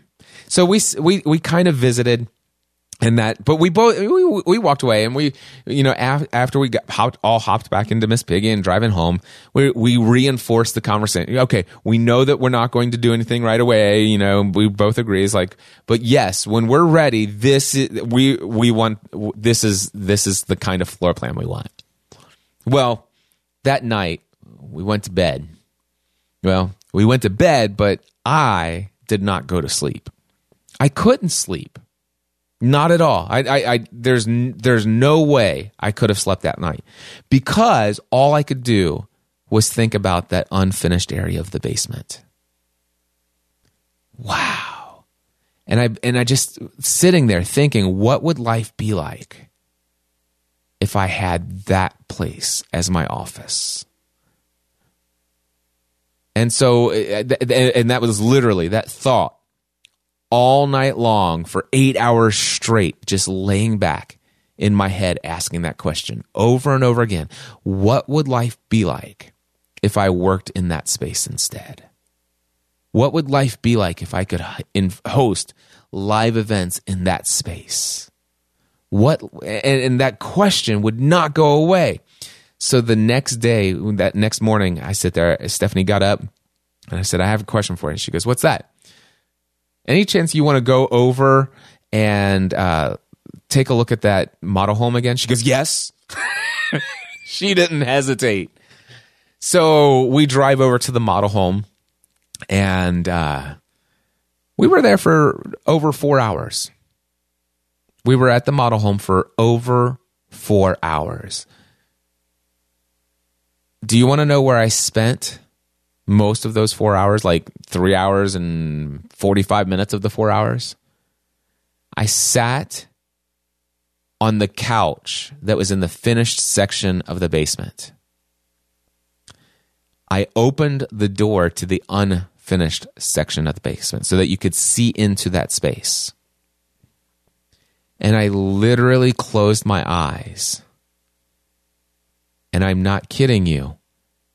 I saw where I'm sitting right now as clear as I could. I, by the way, my eyes are closed right now because right now I actually see myself sitting on the couch in the finished portion of the model basement of the model home.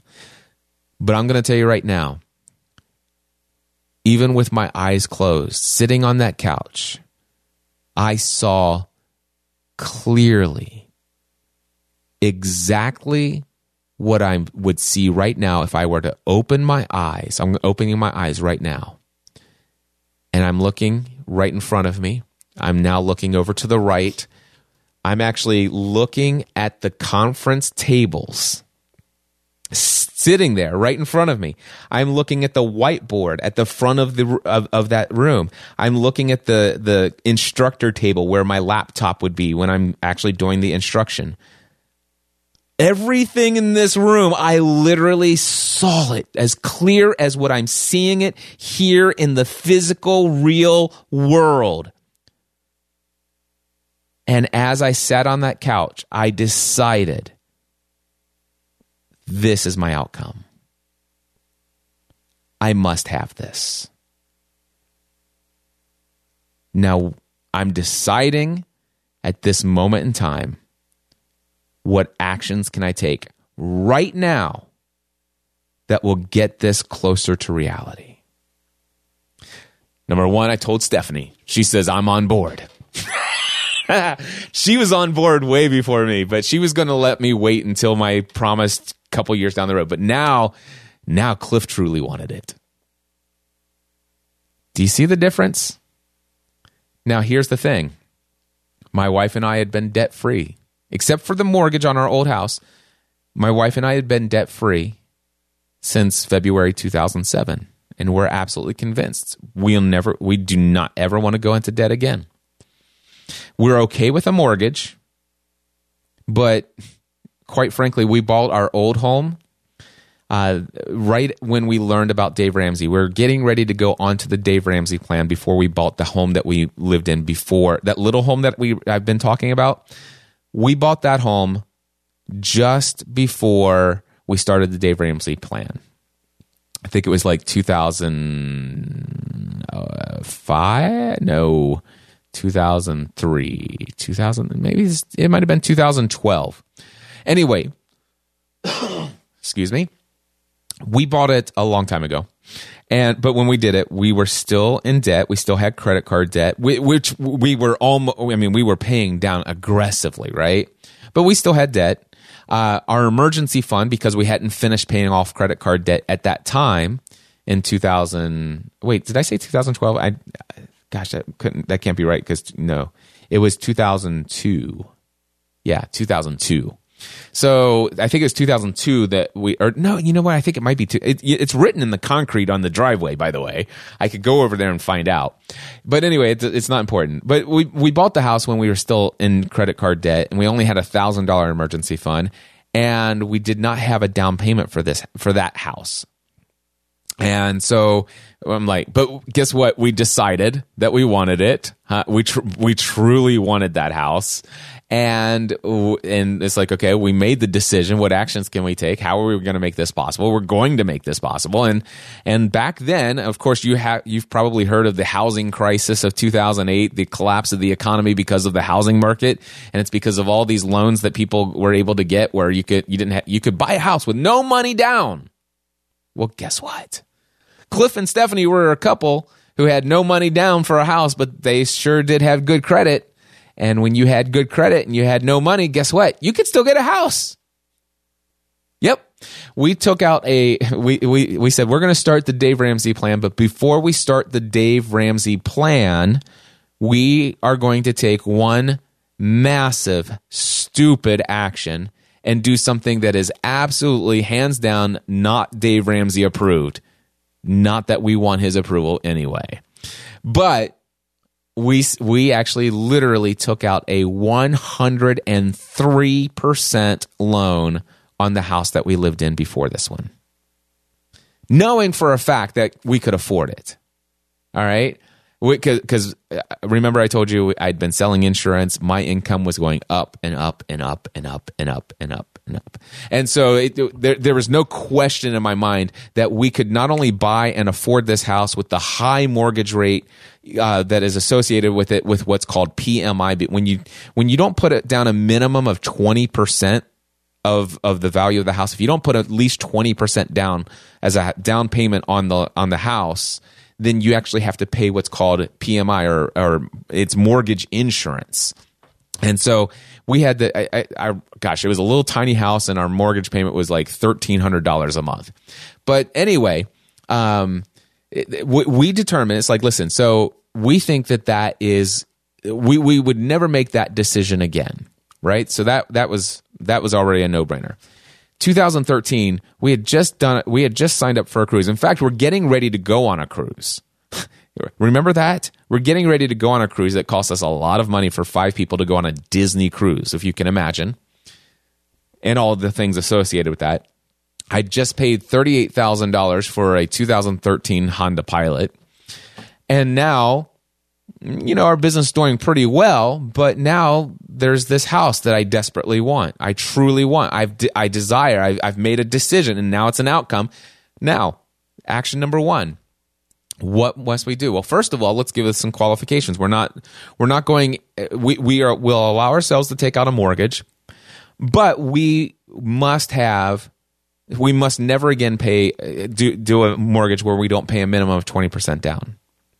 So um, we we instantly said, okay, well, first of all, we need to go and figure out what what we want in this house. What, by the way, the the model home was beautiful, but it had a Formica countertop. Now we had a Formica countertop in our kitchen in our old home, and Formica countertops for us, we'd actually had one replaced twice, and to our, our experience has been is that those little things on the ledges and edges start peeling away, and it and and it's it's just not something we wanted. So I was convinced that listen, if we're gonna buy, if we're gonna build a home that we love this much, we want to upgrade some things. So number one, um, I I do not want a Formica countertop. I want a granite countertop. So let's figure out if we're gonna if we're gonna dream, let's dream big dreams here. All right. If we're going to dream, let's dream big. So so we got granite t- countertop. Now the other thing is is not that there's anything wrong with linoleum, but you know every house that I've ever had and all this other stuff has linoleum in the bathrooms, and you know over time they they they wear. And I'm like, listen, I don't want linoleum on any floor in any room in this house. Uh, so therefore, that is that is not going to happen. So in all of the bathrooms, I wanted the the nicest stone floor we could put in. And our our kitchen and our foyer and our mudroom all hardwood floor. Hand sanded hardwood floors. Now by the way, years ago when I was like 18 years old, I used to install hardwood floors. Not pre-laminate hardwood floors. I installed manually installing oak ripping the the surface off of those with these big huge sanders and then getting down and hand sanding the rest of it uh, I worked for Huff Floor Covering, and I happen to know that Huff Floor Covering actually is the contractor for hardwood floors that the Arlinghaus builders used. I want a Huff Floor Covering hardwood floor in this house. And, and it's like, so we, I mean, upgrade, and I want, by the way, the, the basement, I am going to design it to be my business and I want it done right and I want it done my way and I don't want any cut corners. There is there will not be an unfinished space in my house. And I'm talking about even the closets in my house are finished. And they're like, Are you sure you want drywall in the closets uh, underneath the stairs? Yes. And I want it sanded. I want it taped. I want it painted. And I want a light. I want carpeting. I, I want what I want. I'm dreaming big. Don't d- listen. If you're going to sell me this house, you're going to sell me this house the way that I want it. Our house ends up being the most expensive house in our neighborhood because of this. But that's okay. All I needed to know is this number one, what's the total cost of this house? Number two, what's the what's 20% of that? So that's my down payment. I know that and how long do I have to to take? How long do I have if we sign the contract? How long do I have to pay for this house or to to, to give you the the money? And so, by the way, this is literally two days before we go on the cruise. Remember the cruise? So so here's the thing. Um, we uh, she she says, okay, first of all, you can secure the lot, but we and by the way, we found the lot that we wanted to, which is the only lot that would work for us.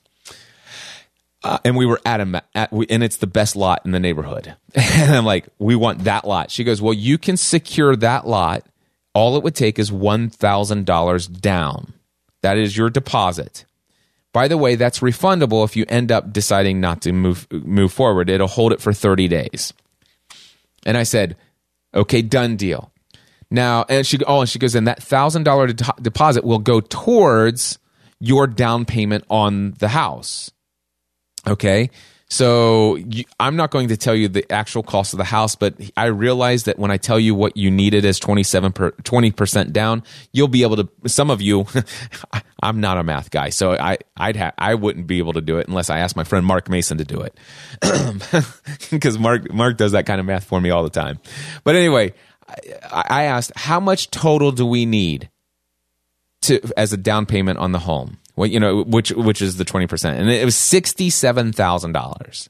We needed sixty seven thousand dollars cash. But and I said, when is that due? At the closing. When is the closing? The closing wouldn't happen until the house is completed. If we gave you a deposit of one thousand dollars today, you're telling me that I would need sixty six thousand dollars at closing if we gave you the thousand dollars today, when would construction start? She gave us the date. How long would construction take? When could we expect the closing? She says probably about May of 2014. Yes, May of 2014.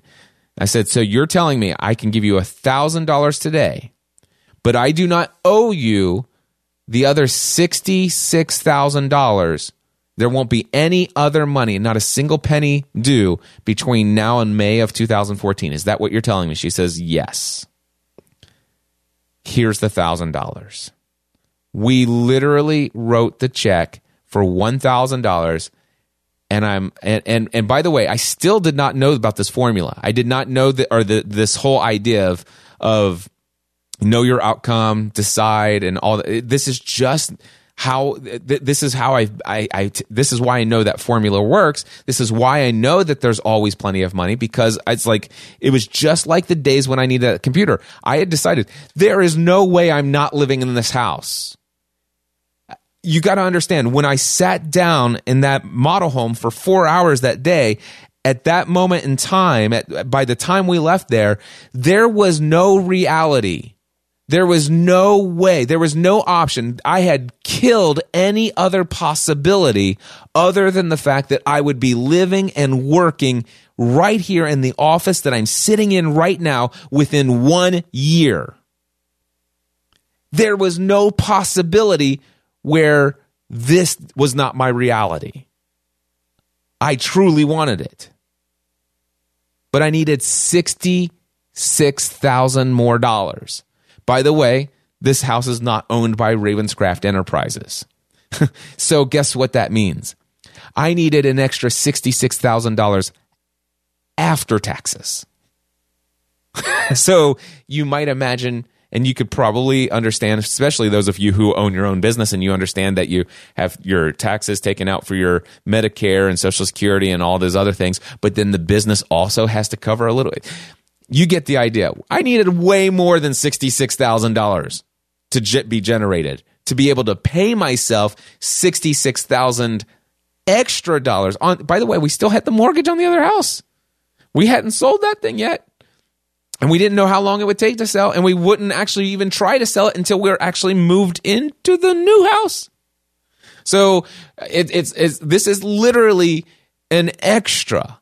And not only that, we asked our we asked what would be the mortgage payment at let's just say I don't I don't I'm not going to lock anybody into this, but what would be the mortgage if if the rates didn't change too much? It may, maybe maybe it goes up a point or two what would be our mortgage payment? Because I need to know what I need to, I need the 66 extra thousand dollars, but I also need to know how much the mortgage payment is for the new house so that we can add that on top of the mortgage payment for the old house because that will be the expectation. So I also need the ongoing income to cover that additional expense.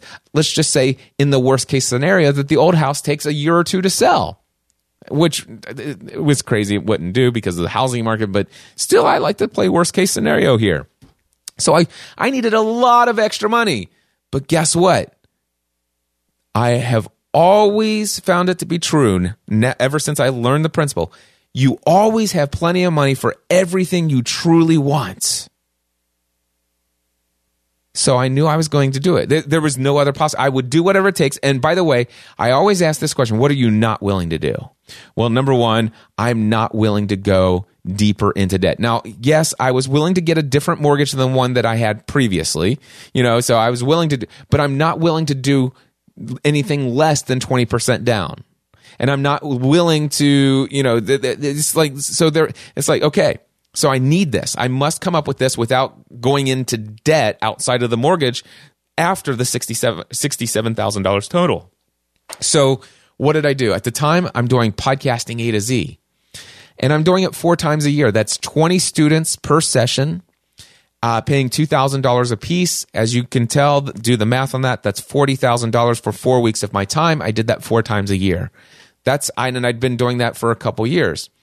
And so it's like, hey, I know what I could do. I could just go ahead and do two more sessions of podcasting A to Z here in 2013. So as soon as we get back from the cruise, remember the cruise? As soon as we get back from the cruise, I'm going to add two more sessions. I'm going to do one in late October and I'm going to do one in December. All right. Those were not on the schedule before. And not only am I going to add two more, but I'm not going to limit those sessions to 20 students.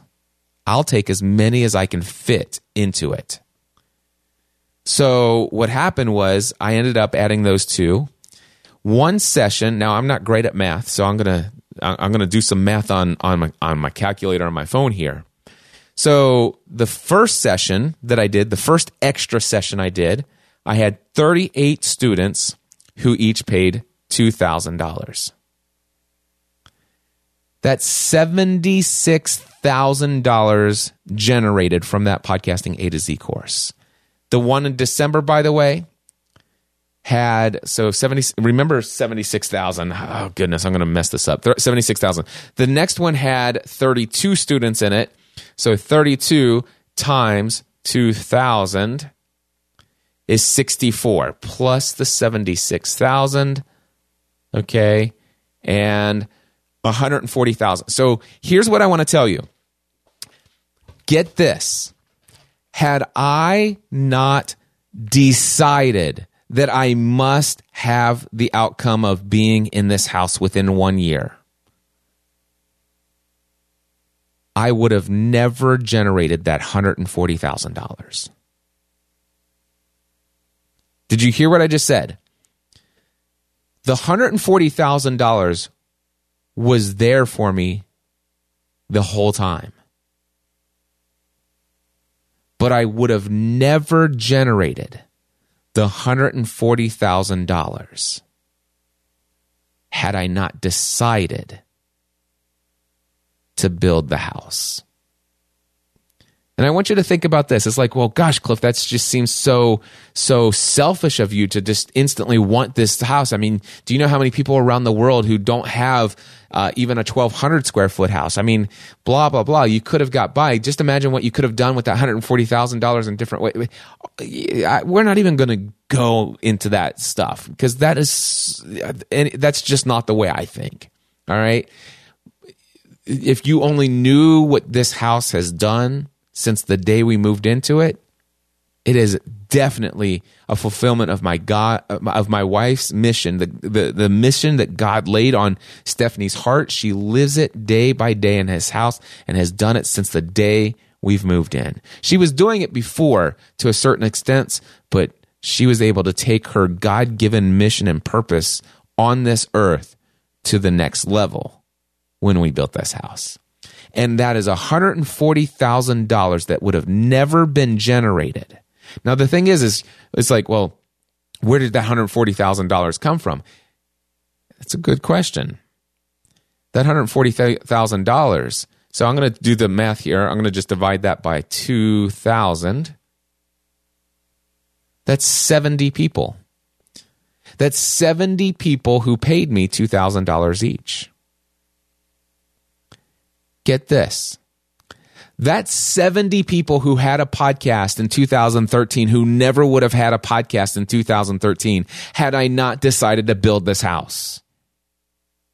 That's 70 people who got to work with me as their personal coach for four weeks, where, by the way, all 70 of those people absolutely loved and were thrilled with the value that they got out of the course. And all 70 of them would tell you that they got more value out of the first week than they expected to get out of the entire course. That's 70 people that I served and built relationships with that I would have never known in 2013 had I not decided to build the house. The fact that I made the desire to truly want something and that I must have it and that I've decided there is no other possibility that I will have it. All I need to know is what do I need to make it possible and that whatever it takes, with the exception of things that go against who I am and what I believe in and my identity and, and, and, and, and my morality. But outside of that, am I willing to do whatever it takes? Am I willing to work all the extra hours to serve 70 people instead of 40 people, yes, I'm willing to do it. And I'm willing to do it with great fervor and love, knowing how it's going to help me accomplish what I most want right now, which is the reality of living and working in this space versus what we had before. And because I truly wanted it, I then found out what I was what was necessary. Now the thing is, is if you do all the math on that, you realize that we had more than the $67,000 to pay on the down payment. Not only did we have the $67,000 cash, and by the way, those two extra A to Z courses are not the only things extra that I did. Um, there are a few other things that I did. We also paid over $30,000 in cash for furnishing every single room in this house. Um, I think there are only two things that came from the old house. My IKEA desk, which is here, I'm sitting at, came from the old house. And I think there's one other thing that came from the old house. Everything else that we ever had in our life had been hand me downs. We'd never bought a piece of furniture outside of this desk. We had never even purchased a piece of furniture for ourselves because we'd always been in so much debt and all this other stuff. We just couldn't afford it. So, but we but we paid cash. We paid cash for an our our bedroom set in our bedroom. It's gorgeous. All of our kids' beds, brand new beds, gorgeous. Dressers, gorgeous. Our couch, gorgeous. And it's not just any couch. We didn't go to Furniture Fair. We went to Pottery Barn. Uh, we we went to Restoration Hardware and got our table. I mean, it, it, our this stuff is exquisite. It's beautiful, and we paid cash. How is this possible? It's because we always have plenty of money for the things we truly want. We always have plenty of money for the things we truly want. I wanted to share that story with you. And here's what I will also tell you. As a result of that decision, I realized that I could do uh, instead of doing just four A to Z sessions, I proved that people would be willing to take an A to Z session even around Thanksgiving and Christmas time, which was a limiting belief of mine prior to that. Because prior to needing to figure out what could I do, well, I'm going to sell a, a session right around Thanksgiving and right around Christmas. And guess what? People signed up. I would have never even tried it had I not had this true, true want, this desire, this outcome that I was committed to, decided that it's only other possibility. And as a result of that, for the next several years, I did six sessions of podcasting every year. And as a result of that, by the way, I made a lot more money every year. And I didn't even need it. what? Yes. Ah, anyway, I'll share one other story with you, and, and, and I know this is the longest episode ever, but I believe this one's a valuable one. And, and, and only those who are truly committed to having their mindset expanded about money are truly even listening at this point. Most people saw that this thing's over an hour and 40 minutes, which is what it is right now, and, and decided not to listen ahead of time. I, I feel bad about that. I wish I wish they would have listened. I really do. But you're listening, and that's why I'm continuing with this. So, as you know, the Free the Dream conference is coming up September 7th, 8th, and 9th. The kind of story, this mindset stuff, helping you change your belief system, helping you think about things in a completely different way, helping you change your belief about who you are and what you can possibly achieve in this world. That's exactly what the Free the Dream conference is all about. Go to freethedream.live and register today. It's coming up on September 7th, 8th, and 9th in Franklin, Tennessee. Myself and my wife are going to uh, share tons of valuable information and stories. My great friend Ray Edwards is going to be teaching. My friend Dan Miller, author of 48 Days to the Work You Love, is going to be teaching uh, Aaron Walker, uh, Giovanna Ellison, my friend Leslie Samuel, Daphne Scott, PJ Jonas, and even John C. Morgan is going to be there to entertain us. And if you don't know who John C. Morgan is, I'll just say come to the Free to the Dream and be surprised. Don't even research it. All right. So anyway, freethedream.live. It's going to be incredible. And and here's one other little caveat, one other little story that I'll just tell you right here. I have a friend of mine who lives in another country. I'm not going to say his name because I didn't take the chance or didn't take the time to ask for permission to share his story, uh, as in in the detail that I'm about ready to share it. But a guy in another country. And by the way, I'm not outing him because there are there's somebody coming from Germany already. There's somebody who's already coming. Well, I another country and another country. So there are three other countries. All right. There, and, and I know that there'll be more countries that are going to be res- represented at Free the Dream. But so far, there's no way that this is going to link back to one person. So there's this one guy and he reaches out to me on social media. He says, Cliff, hey, can I ask you a couple questions about the Free the Dream conference and the tickets? And and I and it was a you know it's what about this? You, is there any meals included for the standard ticket? And I said no, there's no meals covered on the standard ticket. Um, but trust me, the venue is it, it's got restaurants on site. There'll be food trucks on Saturday. I mean, there's lots of different food items right there within walking distance and within driving distance. It's it's incredible. It's Franklin, Tennessee. It's the most awesome place. So there's plenty of places for you to get food without you know traveling too far. And and if you want something it's there's food there on site. Now, if you get the VIP ticket, yes, there's lunches included each of the day of the conference, and there's a VIP dinner on Friday evening.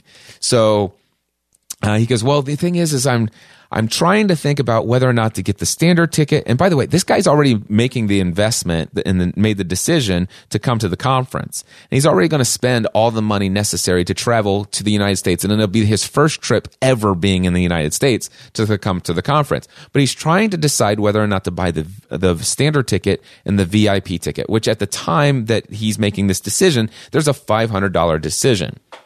And this guy's a friend of mine. This guy happens to have been somebody who was a part of what I called the podcast mastermind for two years back when I did the podcast mastermind years ago.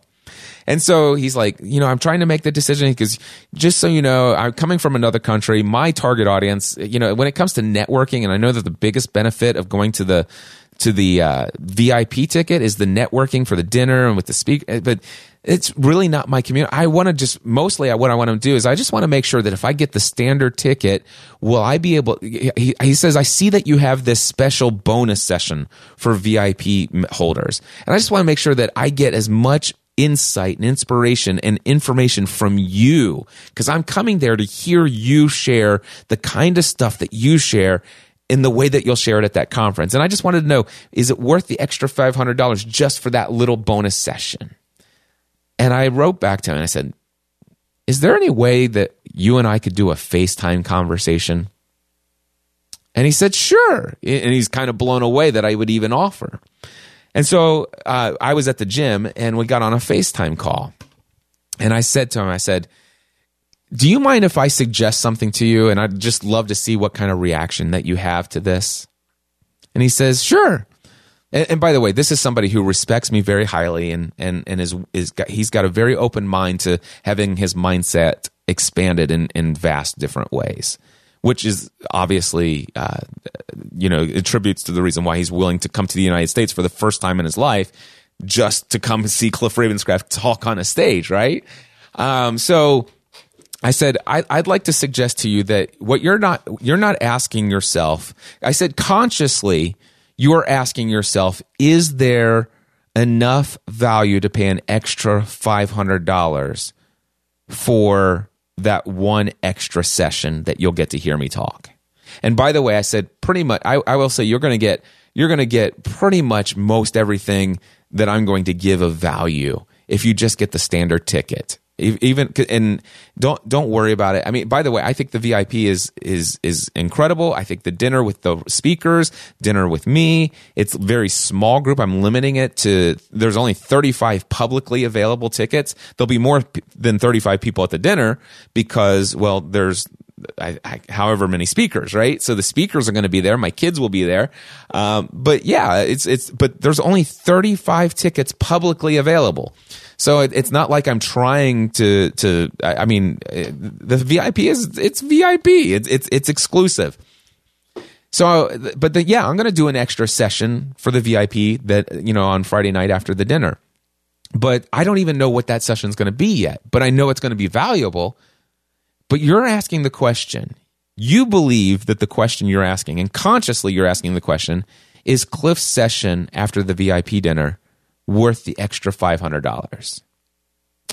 But I'm going to suggest to you that actually subconsciously, without you even knowing it, without you being aware of it until I tell you right now, you're, actually, you're actually subconsciously asking a different question.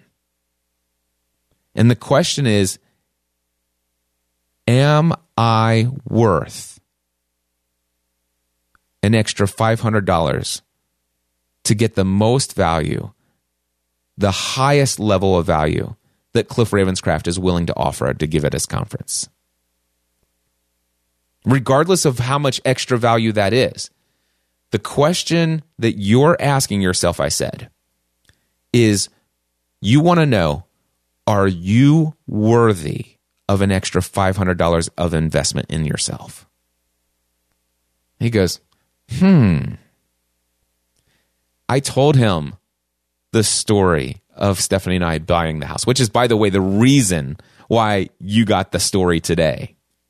I told him about this idea that he has plenty because he, he he was convinced that well because it's a lot of money and there's this and there's that. It's like I said, listen, what would you say if I told you you always have plenty of money for all the things you truly want? Because let me think about that. and so everything that I've told you, I told him in a FaceTime conversation. I didn't take an hour and 48 minutes to get to it, but we, but, but he got a condensed version of it. And I, I and I sit there, I said, I, by, by the end of the FaceTime conversation, I, I and, and, obviously the the point of telling him the story of buying the house wasn't to impress him with the fact that I bought the house. The reason why I told him the story about the house, the reason why I'm sharing the story of the house with you, is because I wanted him to understand that if all of a sudden, the, the question I had to ask myself wasn't, can I afford the house? Is the house going to be worth as much as I'm, as they're asking me to pay for it? The question I was really asking myself is, is my wife's purpose and mission and goal in this world worth what it would cost to build this house? Is my wife's dream the fulfillment of what my wife most desires to do with a house?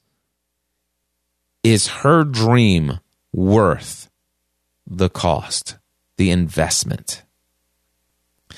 Also, I had to ask myself, am I worthy of having an office as awesome as the office that was in my head when I sat down on that couch in the finished basement of the model home? Am I worthy of that? That was the question. And once I became convinced that my wife's dream was worth it, thank you, Jim Munchback. Once I became convinced that I was worthy of living and working in a dream environment, once I became convinced I was worth it, I was worthy of it, only then was I able to believe it was possible to make the decision that it was absolutely not just possible, but the, the reality of not having it w- then became an impossibility. And then, as soon as I made that decision, I knew the money would be available. And it caused me to do things I would never have done had I not made the decision. And so I did a couple things in my business, and boom, the money was there. And that money would have been there the whole time. And so, guess what? This friend of mine that I'm telling you about, he made the decision on the spot. I'm buying a VIP ticket because I'm worthy of the investment. Now, did I do all of that so that he would buy a VIP ticket so that Cliff Ravenscraft could get an extra $500 in profit on this conference? No. Why did I do that? Because it helped change something fundamental in, in this person's belief system about who he is and what he's able to achieve. And what, and when I say who he is, I'm talking about his identity of worth of himself. The way he views himself is different as a result of making that decision. So he bought the VIP ticket. And do you know what he did? he went out and created a brand new product. He said, eh, matter of fact, he told me before we ended the, he goes, I know exactly the product I'm going to create. I'm going to work on it this evening. He worked on it this evening and he emailed me the next, no, like two days later. He emailed me and said, Hey, Cliff, I want you to know I've already created the product. I started marketing it and I've already generated over 600 euros. He says that money would have never been there had I not decided to buy the VIP ticket. Had he decided to buy the standard ticket, he would have just used the money he was already going to have generated. But because he decided to invest in himself in a higher level, he decided that he must do more to generate a return on that investment. So the more you invest in yourself, the more you're going to work harder, the harder you're going to work to do things to make sure that you get a good return. That is why I'm not shocked that as I sit here right now recording this, I'm looking at my ticket sales for Free the Dream They've only been on sale for one week and we're months before the conference. I've sold 14 tickets to Free the Dream already. 12 of the 14 tickets are VIP. 12 of the 14 tickets are VIP. Some of my closest friends, their minds are absolutely blown. Number one, they're blown that this many people are buying this far in advance. Number two, they're blown that these people are paying this, you know, twice as much for the VIP this far in advance. And it's like, what is, it's like, listen, this, this mindset, this is something I've been talking about for years. I mean, I, I've got more stories from years ago talking about why I buy the most expensive computers when I buy a new computer for my business because it forces me to, when I put down more money, the more the more of my money I put towards something, the more I, the the harder I work to get something in return for what I invested. And this has always been a part of my message, so it's not surprising to me to see that 12 out of the 14 tickets sold so far are VIP, which by the way, ticket sales are on sale until April 30th. On May 1st, there will be a significant price increase. I'm not telling you intentionally. I'm not telling you what those prices are right now. I'm not, I'm intentionally not telling you what the percentage off on each of the tickets are between now and April 30th, because if you're hearing my voice after April 30th, I don't want you to kick yourself for not actually hearing this sooner. Um, but it's a total no brainer. If you're hearing my voice right now between, well, before May 1st, you must go buy the ticket now freethedream.live. And if there's a VIP ticket, I encourage you to buy the VIP ticket. Um, I'm not great at math, so I'm, I'm you, I'm going to go 35 divided by 12. There are only 23 VIP tickets left. My guess is that by May 1st, your standard ticket is going to be the only ticket option to you. It's still going to be extremely valuable. It's not a big deal that you won't get to eat dinner with all of the speakers and have one little extra session with me. But I will tell you that it's going to be incredible. 99% of all of the sessions are going to, or 90%, 95% of all the sessions that are going to be given at Free the Dream are going to be given to everybody that has the standard ticket. So, but, but if the VIP is available, get the VIP if for no other reason then to answer the question, are you worth the extra investment?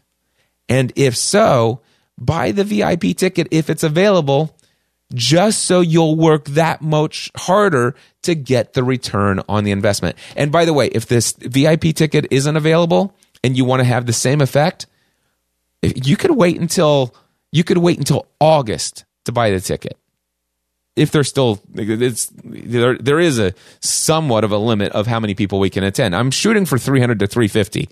I could go all the way up to 800 people in this space, but I'm shooting for 300 to 350. Here's the deal.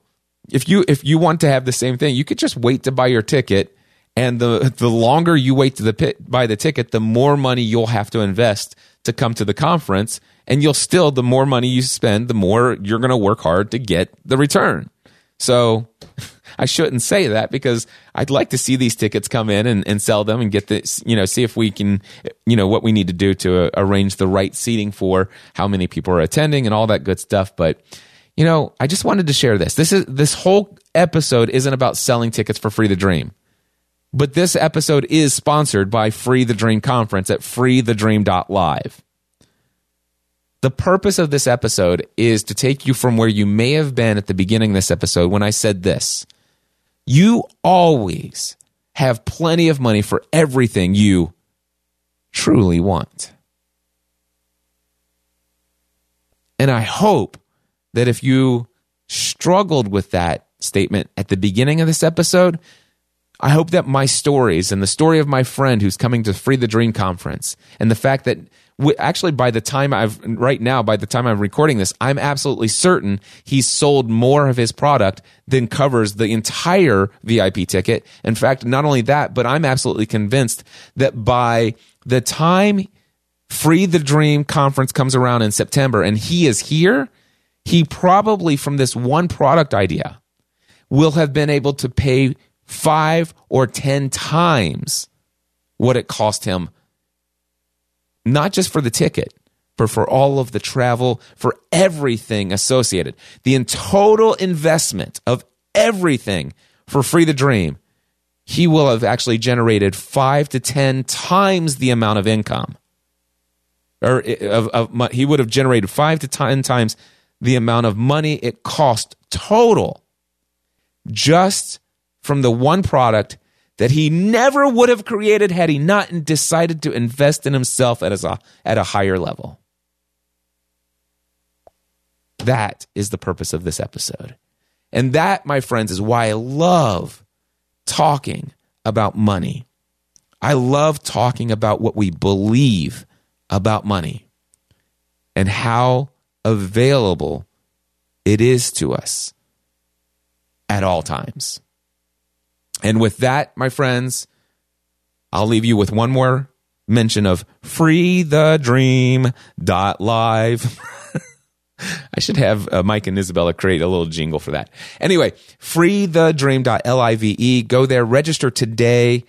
I look forward to seeing you in Franklin, Tennessee. And until next time, my friends, I encourage each and every single one of you to take every area of your life and what you believe about who you are and what you're able to achieve to the next level.